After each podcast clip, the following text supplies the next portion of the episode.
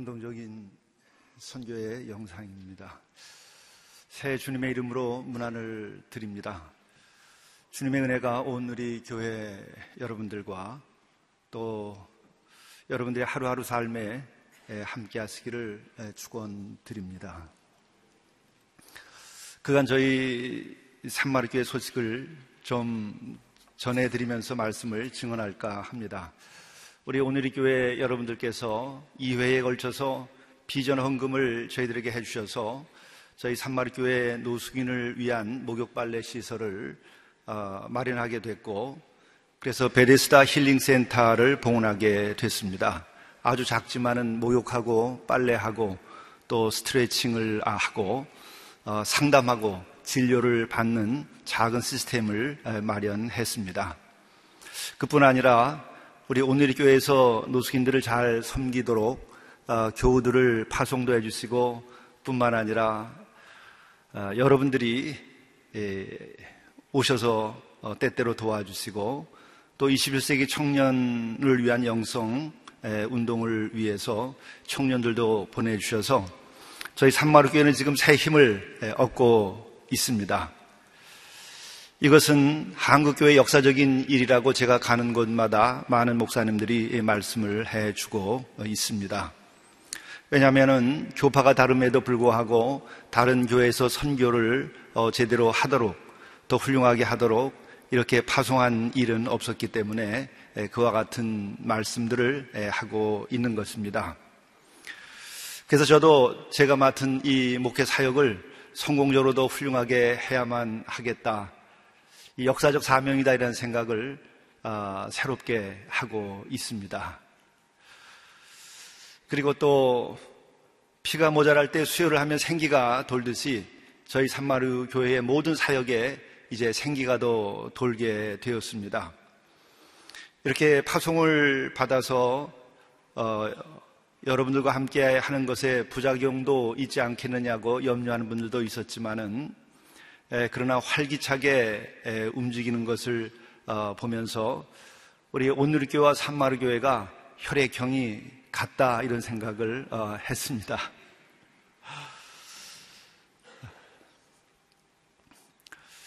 또 지난주에는 우리 힐링센터에서 화요일에는 노숙인들 집단 상담을 하고 있는데 애찬과 찬양 봉사자들이 한 분을 제외하고는 모두가 다 온누리에서 오신 예, 봉사자들이셨습니다. 제가 그래서 그날 이런 생각을 예, 했습니다. 이제는 산마루 교회가 온누리 교회가 돼버린 것이 아닌가. 아, 저는 그래도 감사하고 어, 좋게 좋다 생각을 예, 했습니다. 다시 한번 오늘이 가족 여러분들께서 그리스도의 사랑으로 저희 어려운 이웃도 없는 사역을 함께 해 주신 것을 감사드리고 또한 우리 모든 온누리 가족들과 또 이재훈 목사님 모든 분들께 감사하면서 여러분들의 올 한 해 동안의 사역과 섬김이 하나님께 큰 영광이 되기를 다시 한번 축원하는 마음으로 말씀을 드립니다. 오늘 제게 특별 새벽 기도가 있는데 이러이러한 계획에 따라서 말씀을 해주시면 좋겠다고 제가 전에 들었는데 그 소식을 들었을 때에 제게 주어진 주제를 받으면서 아이쿠 했습니다. 오늘 주신 하나님의 말씀과 주제는 제가 제일 감당하기 어려워하는 말씀입니다. 지극히 작은 자를 죽게 대하듯 하라. 저의 제일 큰 영적인 과제가 바로 이 말씀입니다. 설교 부탁을 받은 후에 주님께서는 꼭 합당한 과제를 다시 한번 주시는구나. 아, 그런 마음을 가지고 오늘 이 말씀과 주제를 계속 묵상해 왔습니다. 어떤 상황이기에 그런가 하는 것을 잠깐 영상으로 어, 봤으면 좋겠습니다.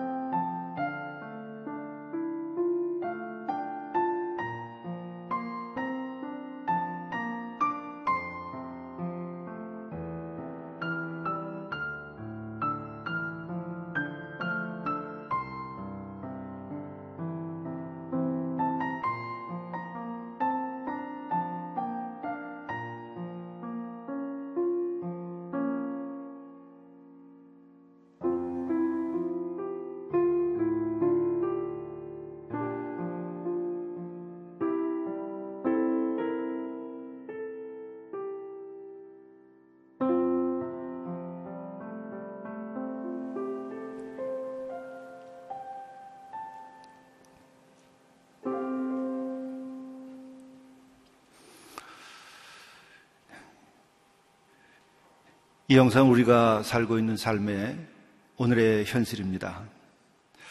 여러분들은 저 영상 속에 있는 어려운 분들, 지극히 적은 분들이 여러분을 찾아온다면 여러분은 어떻게 대하시고 어, 떻게 행하시겠습니까? 여러분들은 제가 노숙인들을 찾아왔을 때 그분들 속에서 주님을 보았다고 생각하시나요? 아마 그랬다면 저도 좋았을 것입니다. 저는 냄새부터 힘이 들었습니다. 혐오스러운 느낌도 받았습니다. 성 프란시스코는 그랬다고 합니다. 추운 겨울밤 누가 문을 두드렸습니다. 문을 열고 보니까는 나병 환자의 얼굴이 다 망가진 분이었습니다. 손도 형편이 없었습니다. 그런데 춥다고 재워달라고 했다고 합니다. 그래서 들어오라고 했고 그리고 같은 방에서 자도록 했습니다. 그런데 잠이 든 후에 춥다고 프란치스코를 깨우면서 같은 침대에서 잘 수 있게 해달라고 했다는 것입니다. 프란치스코는 그와 한 침대에서 하룻밤을 보냈습니다. 아침에 눈을 떠고 보니까 그 나병 환자는 없었습니다. 새벽에 기도했습니다. 주님, 정말 저는 주님을 뵙고 싶습니다. 늘 그가 하던 기도 중에 하나였습니다. 그런데 주님께서 말씀하셨습니다. 간밤에 내가 너를 찾아갔었노라.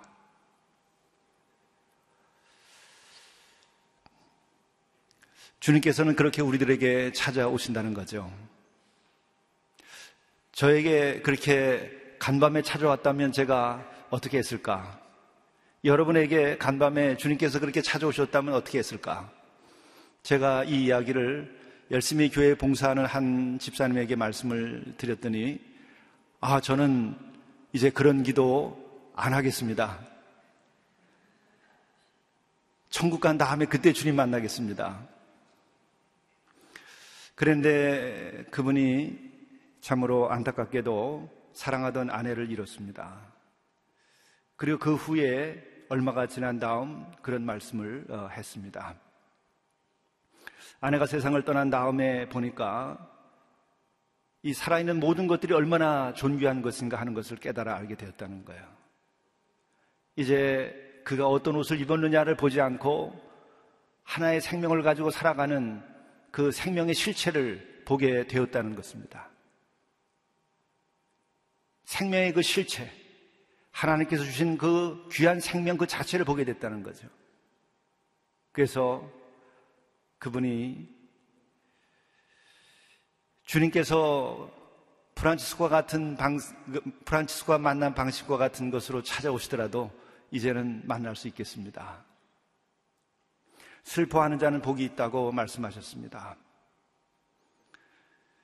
살아있지만은 모든 사람들이 죽어가는 것을 보고 슬퍼하는 마음, 긍휼히 여기는 마음, 보편적 슬픔, 모든 인간은 생명을 가지고 있지만 그러나 떠난다고 하는 것에 대한 인식, 이것을 통해서 새롭게 모든 생명들이 얼마나 귀한가 하는 것을 그가 보게 된 것입니다. 그런 다음에는 옷을 보지 않고 그 옷 속에 몸속에 숨겨져 있는 박동치는 그 심장 하나의 생명을 가지고 있는 존재를 보게 된 것이죠.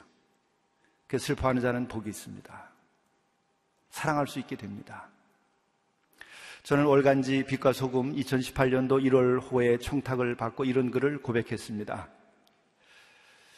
제게도 처음 찾아온 노숙인은 받아들이기 어려운 이방인이었다. 나의 삶의 관계망에 들어오리라 생각하지 못한 분들이다. 나의 목회 계획에도 없었다. 다만 나는 찾아온 지극히 작은 이들을 외면하는 것은 옳지 않다는 생각이 있어 거절하지 않은 것일 뿐이었다. 그래서 그들이 찾아왔을 때에 그들을 맞아들이는 데에는 시간이 필요하였다. 그들의 냄새를 당해내기가 힘들었다. 그분들이 강도 만나 피를 흘리고 있는 사람이었다면 그분들을 받아들이는 것은 즉자적으로 이루어졌을 것이다. 오히려 그분들은 피해자가 아니라 가해자처럼 위협적으로 느껴지는 구석이 있었다.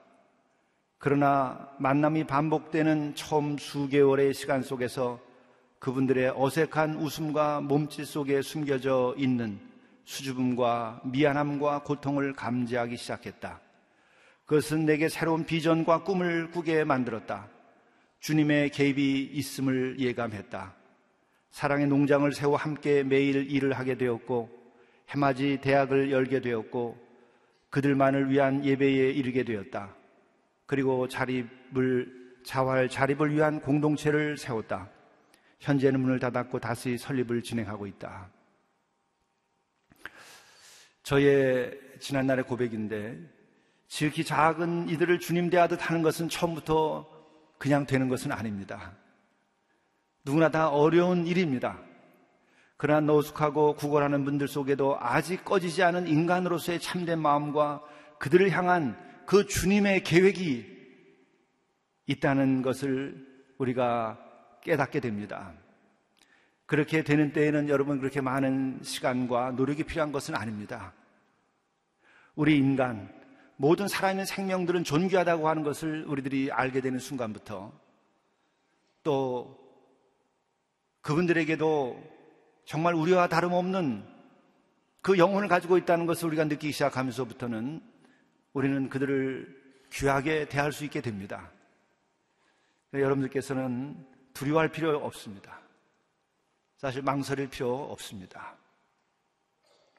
참으로 우리 마음속에 작을지라도 진정한 그 어떤 사랑이 있다면은 그들을 주님 대하듯 대할 수 있는 것은 가능한 것입니다. 그런데 생각해 보면 왜 우린 그것을 못하는가? 이러한 사랑을 가로막는 것이 무엇인가? 그것은 바로 세상이나 세상에 있는 것을 사랑하는 마음, 그것 때문에 그렇습니다.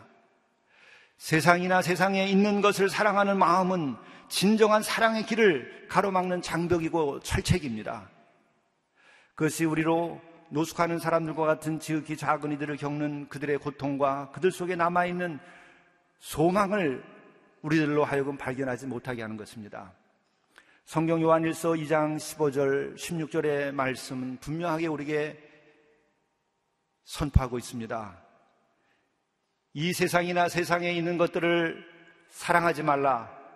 누구든지 세상을 사랑하면 아버지의 사랑이 그 안에 있지 아니하니 이는 세상에 있는 모든 것이 육신의 정욕과 안목의 정욕과 이생의 자랑이니 다 아버지께로부터 온 것이 아니요 세상으로부터 온 것이라. 세상이나 세상에 있는 것들을 사랑하면 우리는 사랑하지 못합니다. 우리의 가장 가까운 피부치 자식이나 배우자에 대해서도 진정으로 우리들이 사랑을 행할, 행할 수 없습니다. 저도 지난 날을 돌이켜보면서 많은 시간 반성했던 시절이 있었습니다. 오늘 이 자리에 있는 우리 모두도 세상에서 자유로울 수 없는 처지에서 우리 살아가고 있습니다. 그럼에도 불구하고 우리가 세상 것과 그 세상 자체를 사랑하게 되면 하나님을 사랑할 수 없게 됩니다. 하나님을 사랑하면 우리는 세상과 세상에 있는 것들을 넘어서게 됩니다. 그때야 비로소 우리는 진정한 사랑에 이르게 됩니다. 그때야 비로소 우리는 피부치 자식을 정말 자식으로 남편과 아내를 정말 남편과 아내로 대할 수 있게 되는 것입니다. 그렇지 않으면 우리는 육신의 정욕과 안목의 정욕과 이생, 이생의 자랑에 빠지게 돼버리고 그렇게 되면은 우리는 자식을 정말 자식으로 대하기 어려워집니다. 무조건 성공하라고 요구하게 됩니다. 또한 남편을 향해서도 무조건 세상에서 성공하라고 요구합니다. 그들의 아픔과 그들의 삶의 어려움들에 대하여 보지 못합니다. 그러므로 우리는 세상이나 세상에 있는 것들을 사랑하는 것이 아니라 하나님 아버지를 사랑하는 마음이 있어야 됩니다.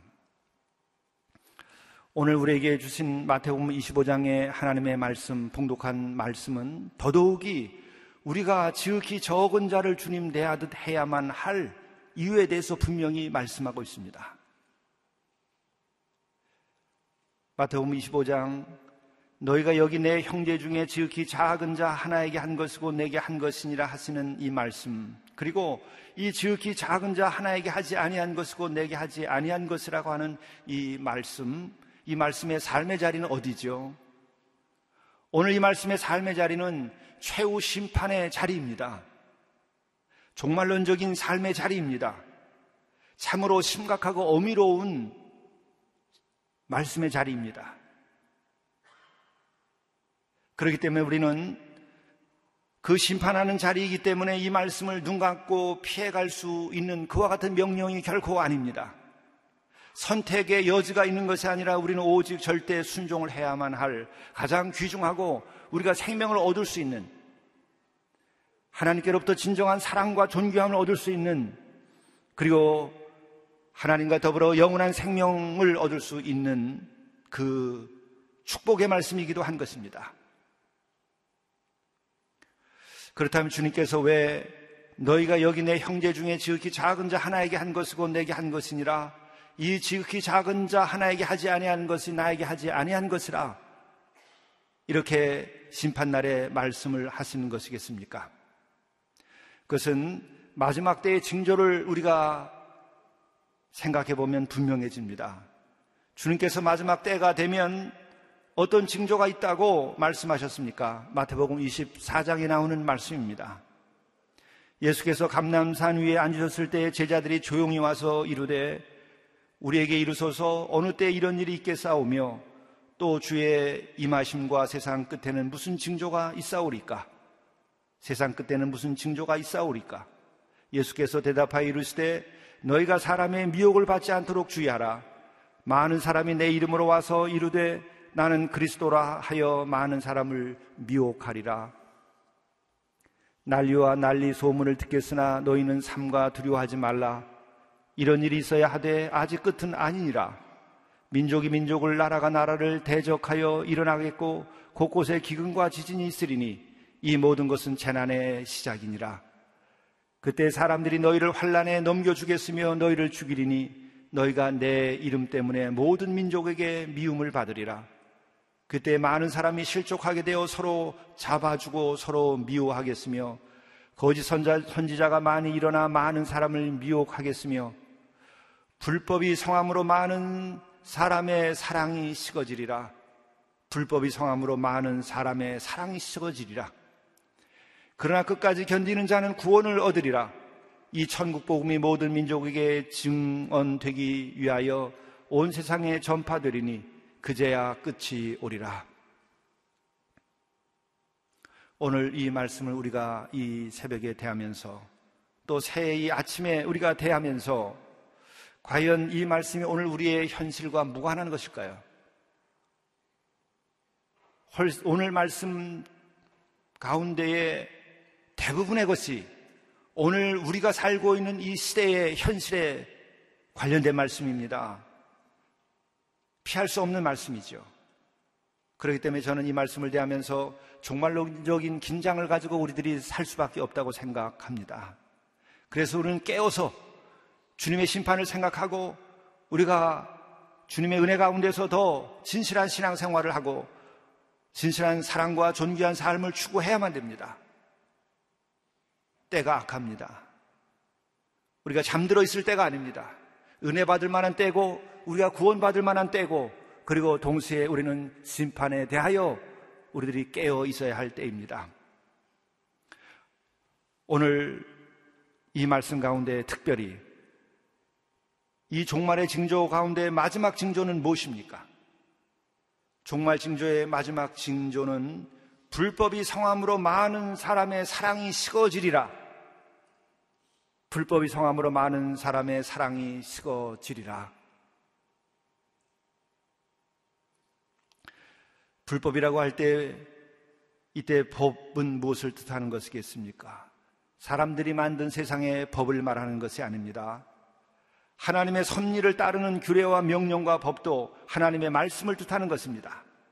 불법이 성하게 된다는 것은 바로 이것입니다. 하나님의 섭리를 따르는 규례와 명령과 법도 그리고 하나님의 말씀을 어기게 된다는 것입니다. 그 대가는 무엇이죠? 사랑이 식는다는 것입니다. 종말의 징조의 마지막 징조는 사람들 속에서, 사람들 마음 속에서 사랑이 식는다는 것이죠.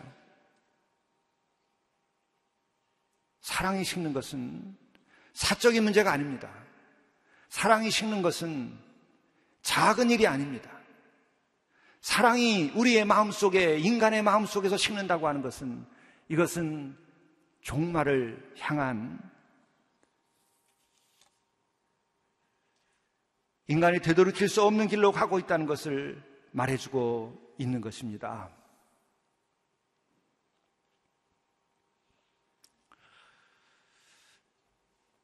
그렇다면 하나님의 섭리를 따르는 규례와 명령과 법도와 하나님의 말씀 이것을 어기게 되면 왜 여러분 사랑이 식게 된다고 생각합니까?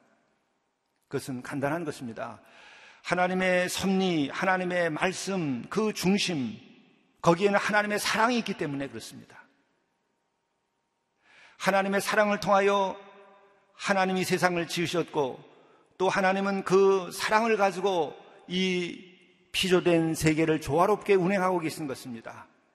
하나님 그 사랑을 통해서 모든 생명이 관계를 맺고 회복되고 구원을 받도록 하기를 원하고 계십니다. 바로 하나님의 말씀, 하나님의 뜻, 그 속에 그 중심엔 사랑이 있는 것입니다. 그래서 하나님의 말씀, 하나님의 뜻을 어기게 되면 결국 우리는 사랑하지 못하게 됩니다. 사랑이 사라집니다. 심지어 하나님은 스스로 하나님은 사랑이시라고 말씀하셨습니다. 그럼 우리가 하나님 안에 거하고 하나님의 말씀에 순종한다고 하는 것은 우리가 사랑 안에 거하고 또한 우리는 그 사랑을 실천한다는 것과 같은 것입니다. 그러므로 이 종말의 징조는 하나님과 멀어지는 것이죠. 하나님과 멀어지게 될 때에 우리들의 마음속에서는 사랑이 식어버리는 것입니다. 사랑이 식어버린 방식으로 세상을 살고 사랑이 식어버리는 방식으로 세상을 운영합니다. 오늘 우리 시대는 이것에서 얼마나 먼가요?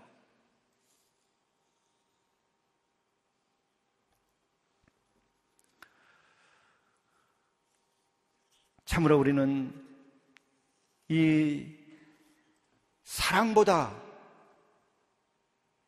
세상의 성공과 세상의 재물을 더 귀히 생각하고 그 사랑의 중심, 사랑의 대상인 생명보다 물질을 더 소중하게 생각하고 있는 것은 아닙니까? 여러분의 가정에서 가장 소중한 것은 어떤 것입니까? 여러분들이 가지고 있는 재산입니까? 재산에 대하여 여러분이 신경 쓰는 것만큼 자녀들에 대하여서 남편과 아내에 대하여서 여러분은 정말 신경 쓰고 일을 위하여 기도하고 있습니까? 여러분 세상의 경제에 대하여 경, 걱정하는 것만큼 세상의 재물에 대하여 걱정하는 것만큼 인간의 삶에 대하여서 우리들의 삶의 인간의 관계에 대하여서 인간답게 사는 그것보, 그것보다 더 그런 물질적인 것, 세상적인 것들을, 경제적인 것들을 생각하고 있는 것은 아닙니까?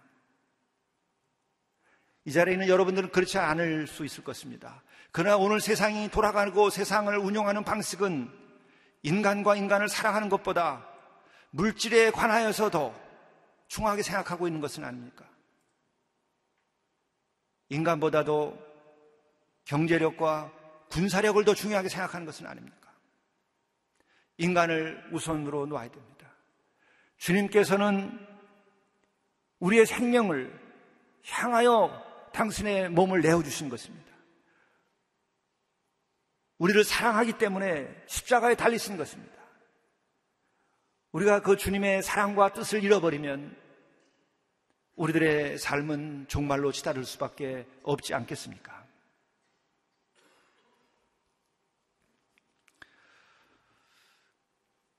우리가 다시 한번 주님의 말씀, 하나님의 마음에 가장 중심에 있는 것, 그리고 우리에게 주어진 하나님의 말씀 전체에서 가장 중요한 것이 무엇인가를 다시 한번 이 새 아침에는 생각해 볼 수 있으면 좋겠습니다. 신명기와 그리고 마태복음에도 똑같은 것이 반복돼 나옵니다. 신명기 6장에 보게 되면은 이스라엘아 들으라 우리 하나님 여호와는 오직 유일한 여호와 있으니 너는 마음을 다하고 뜻을 다하고 힘을 다하여 내 하나님 여호와를 사랑하라. 이것이 율법의 그 많은 말씀 가운데서도 가장 귀중한 말씀이고 으뜸 가는 말씀이고 가장 우리가 우선적으로 생각해야 될 말씀입니다. 내 마음 다하고 뜻을 다하고 힘을 다해서 내 하나님 여호와를 사랑하라. 왜 하나님을 사랑하라고 했을까요? 마음을 다하고 뜻을 다하고 힘을 다해서 사랑하라고 했을까요? 하나님을 향한 그런 사랑의 마음이 우리가 높아지고 깊어지고 강화되면 우리의 마음을 사로잡는 것은 미움이나 물질이나 분노나 원한을 맺는 것이 아니고 거룩한 사랑을 가지게 되기 때문에 이런 명령의 말씀을 하시는 겁니다. 정말 여러분들이 마음을 다해서 주님을 사랑해 보십시오. 뜻을 다해서 힘을 다해서 거룩한 마음으로 하나님께 가까이 가고 사랑하려고 해 보십시오. 내 마음속에 남는 것은 미움이 아니라 사랑입니다. 물질이 아니라 사랑입니다. 거룩한 사랑을 우리의 마음 속에 충만하게 가지게 되는 거예요. 아주 좁았던 내 마음이 사랑으로 넓어지고 그 거룩한 사랑으로 내 마음에 대로가 생깁니다. 이게 은혜이고 이게 인간이 가장 존귀하게 되는 길이고 하나님의 형상을 우리가 유지해 나가는 방식이죠. 예수께서 오셔서는 뭐라고 하셨습니까? 예수께서 사두개인들로 대답할 수 없게 하셨다함을 바리새인들이 듣고 모였습니다. 바리새인들이 모여서 예수님을 좀 혼을 내주자. 야코를 죽이자. 이렇게 생각한 거겠죠. 때로는 어떠면은 모욕을 주자. 이렇게 했을지도 몰라요. 바두, 사두개인들이 예수님과 논쟁을 했을 때 다 패배한 것이죠. 그래서 바리새인들이 등장했습니다. 그 바리새인 중에 가장 똑똑하다고 생각하는 한 율법사가 예수를 시험하여 묻되 선생님 율법 중에서 어느 계명이 크니까 예수께서 이르시되 내 마음을 다하고 목숨을 다하고 뜻을 다하여서 주 너희 하나님을 사랑하라. 이렇게 하셨으니 이것이 크고 첫째 되는 계명이요 둘째 되 둘째도 그와 같으니 내 이웃을 내 자신같이 사랑하라. 이두 계명이 온 율법과 선지자의 강령이니라. 예수님께서 끝을 내 주셨어요. 율법의 완성이신 예수님께서 율법이 무엇인지 또 복음이 어떤 것인지 하나님의 말씀이 어떤 것인지 끝을 내주신 거예요. 결론을 내주신 거예요. 확실하게 해주신 거예요. 이 하나님의 말씀 가운데 가장 귀중한 것이 무엇인지 율법과 선지자의 강령이 어떤 것인지 분명히 해주신 거예요. 바로 하나님을 사랑하는 거예요. 내 마음을 다하고 목숨을 다하고 뜻을 다하여서 주 너의 하나님을 사랑하라. 우리의 마음을 지배하는 것은 하나님을 향한 사랑이어야 돼요.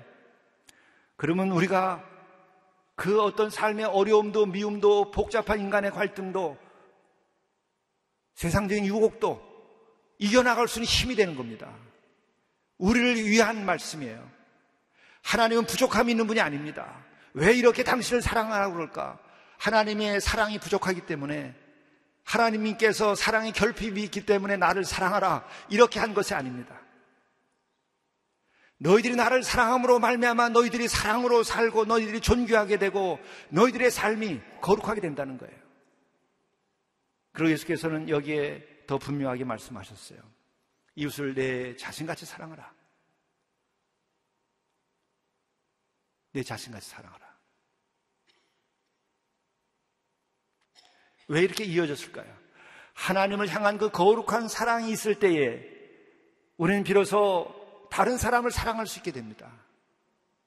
그렇지 않은 자신을 근거로 한 사랑은 엄밀히 말하면 사랑이 아니라 애착이에요. 하나님을 사랑하는 마음이 있어야 우리는 진정한 사랑을 하고 아가페적인 사랑을 향하여 우리가 갈 수 있지. 그렇지 않으면 우리는 애착이에요. 육신의 사랑이에요. 에로스예요. 육적인 사랑이에요. 성적인 사랑을 넘어서기 어렵습니다. 그래서 우리의 사랑이 하나님께로부터 시작돼야 우리는 성적이고 육적인 사랑이 아니라 애욕이 아니라 거룩한 진정한 아가페적 사랑을 할 수 있게 되는 거예요. 순서가 바뀔 수도 없어요. 여러분이 일생 동안 살아온 여러분의 사랑의 이야기를 돌이켜 생각해 보세요. 방법이 없습니다. 하나님을 향한 거룩한 사랑에 내가 이르러야 그 하나님의 사랑을 거룩하게 내가 또한 받아야 우리는 성적이고 육적인 사랑을 넘어선 그 이상의 사랑에 도달해요. 조건을 넘어선 사랑에 도달해요. 사람의 옷과 껍데기를 보지 아니하고 한 영혼의 그 실체를 대하고 생명의 그 자체를 존귀히 여길 수 있게 되는 거예요. 이 순서가 바뀔 수도 없고 이 말씀의 가치도 바뀔 수가 없습니다. 성경의 이 말씀의 가장 중요한 것은 하나님을 사랑하는 것과 그것에 이어서 이웃을 사랑할 수 있는 거예요. 또 다시 말하면 내가 정말 마음을 다하고 목숨을 다하고 뜻을 다하여서 나의 하나님을 사랑할 수 있는 마음이 생길 때 우리는 또 놀라운 하나님의 사랑을 경험하고 주님의 사랑을 경험하게 되는데 그러면 우리는 이웃을 내 자신처럼 사랑하게 돼요. 주님을 대하시, 대하듯이 대할 수 있게 돼요. 하나님을 사랑하면, 주님을 사랑하면 그 경험이 생기면 다른 사람들도 그런 마음으로 대할 수 있게 되는 거예요. 그렇기 때문에 이 말씀이 그렇게 존귀한 겁니다. 이 말씀은 종말의 마지막 날까지 우리가 지켜야 될 것이고 이 말씀이 종말의 마지막 날까지 지켜질 때 우리는 심판을 받을 때 오른편에 쓰게 됩니다.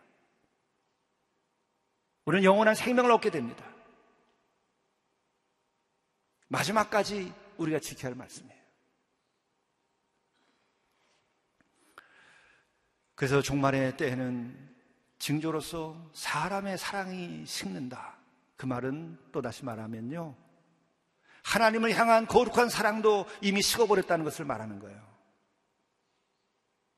하나님에 대한 거룩한 사랑이 살아있으면 사람의 마음 속에 사랑도 사라지지 않습니다. 그리고 또 한 가지, 경험적으로 또 함께 우리 공동체에서 느끼는 것 중에 하나는 정말 봉사하러 왔던 분들이 그 냄새나고 어려운 분들을 대할 때에 거리를 두고 당황하는 것들을 때때로 보지만 그들의 신앙이 깊어지는 것만큼 그것을 극복하게 되는 거예요. 거기에 무엇이 있을까? 바로 그겁니다. 예수님께서 나를 위하여 피 흘려 돌아가셨다고 하는 그 예수님의 사랑을 십자가의 사랑, 구원의 사랑을 직접 내 마음속에 경험하게 되면 주님이 나의 마음의 벽을 무너뜨리게 되면 주님의 사랑이 내 마음의 벽을 무너뜨리게 되면 우리는 사람의 벽이 무너져요. 사람에 대한 차별이 무너져 버려요. 어쩔 수 없이 받아들여지게 돼요.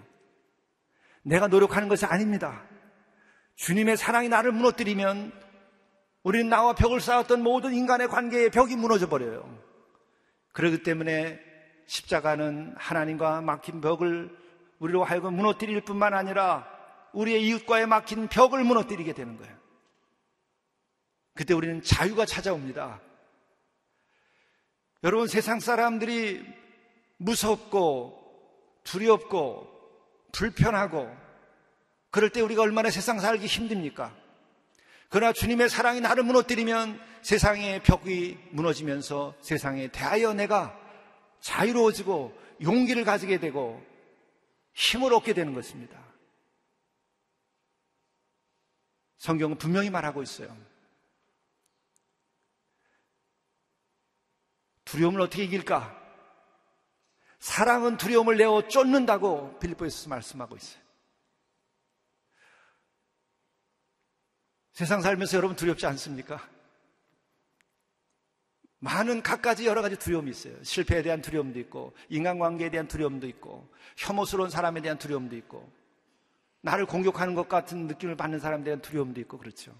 어떻게 없애죠? 어떤 사람 그냥 깜깜한 밤도 두렵대요. 어떻게 두려, 이것을 이길 수 있죠?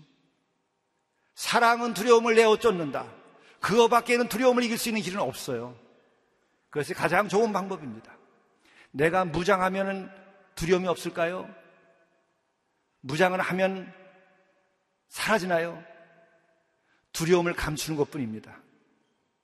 두려움 때문에 무장하는 것이지 두려움이 사라지는 것은 아니에요. 우리의 모든 인생에 있어서 인간관계의 두려움이나 삶에 있어서 두려움이나 혹은 심판에 대한 두려움이나 하나님께 대한 두려움이나 모든 두려움이 사라지는 것은 사랑 그것으로 인하여 두려움이 사라지는 겁니다.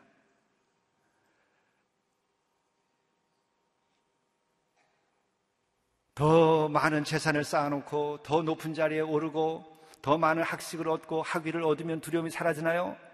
두려움이 사라지는 것이 아니라 또 다른 무기를 얻는 것 뿐이에요. 그렇기 때문에 자유는 없습니다. 내가 두려움으로부터 자유케 되고 진리로 자유케 되고 영생의 기쁨 가운데 자유케 되는 것은 하나님을 진정으로 사랑하고 주님의 십자가의 사랑이 나도 사랑할 수 없는 그 내 자신의 한계를 주님의 사랑이 나를 깨고 부수고 들어올 때에 우리는 비로소 두려움에서 해방돼요. 세상에서 해방돼요. 억압으로부터 해방돼요. 나 자신으로부터 해방돼요. 그럴 때 우리는 모든 사람을 사랑할 수 있어요. 높은 사람도 낮은 사람도 지역적인 감정도 학연도 뛰어넘고 계층도 뛰어넘고 지극히 적은 자들 우리가 무시해왔던 사람들도 존귀하게 여겨지고 사랑할 수 있어요. 혐오스러운 사람도 사랑할 수 있어요. 진정 내 곁에 있는 나의 자식을 성공을 위한 수단이나 나의 명예를 위한 것이 아니라 진정한 한 생명으로 사랑할 수 있게 되고 나를 보호해주는 것으로 이용되는 남편이 아니라 진정으로 나의 남편으로 나의 아내로 어떤 조건도 없이 그가 정말 다 망해서 노숙인이 될 수밖에 없는 상황이라 할지라도 그 남편, 그 아내를 사랑할 수 있게 되는 거예요. 주님의 사랑이 그 십자가의 사랑이 우리의 막힌 가슴, 닫혀진 마음을 치고 들어와서 우리를 깨뜨려 주셔야 됩니다.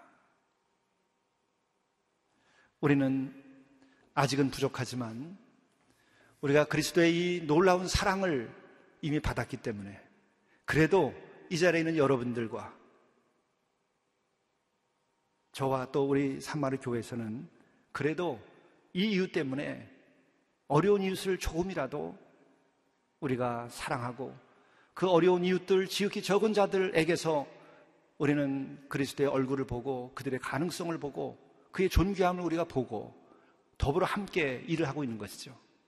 마지막 영상 하나를 보고 제가 기도하고 마치겠습니다.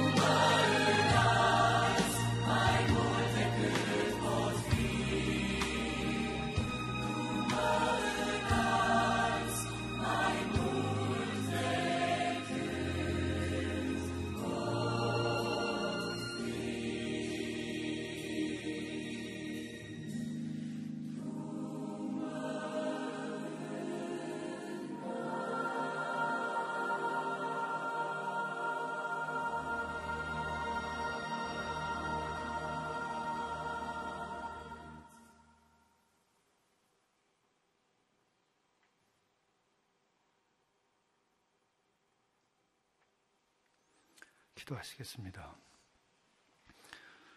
그리스도의 사랑이 우리들의 마음의 벽을 무너뜨려 주시고 그 사랑이 우리의 가슴 속에 충만케 되어서 우리가 우리 자신 속에 있는 두려움이 사라지게 도와주시고 이웃을 사랑하게 도와주시고 내 곁에 있는 가족들과 성도들을 진심으로 사랑할 수 있도록 인도하여 주시고 지키 적은 자들을 사랑하는 주님을 알고 우리가 그 지키 적은 자들을 주님 대하듯 사랑할 수 있도록 인도하여 주셔서 올 한 해 동안 우리의 가정에서도 사랑이 넘치게 하시고 온누리 교회와 온 이 세상의 교회 안에서도 사랑이 넘치게 도와주시고 온 세상이 주님의 사랑 가운데 평화가 이루어지도록 인도하여 주시옵소서 우리 주 예수 그리스도의 이름으로 간절히 기도드리옵나이다. 아멘.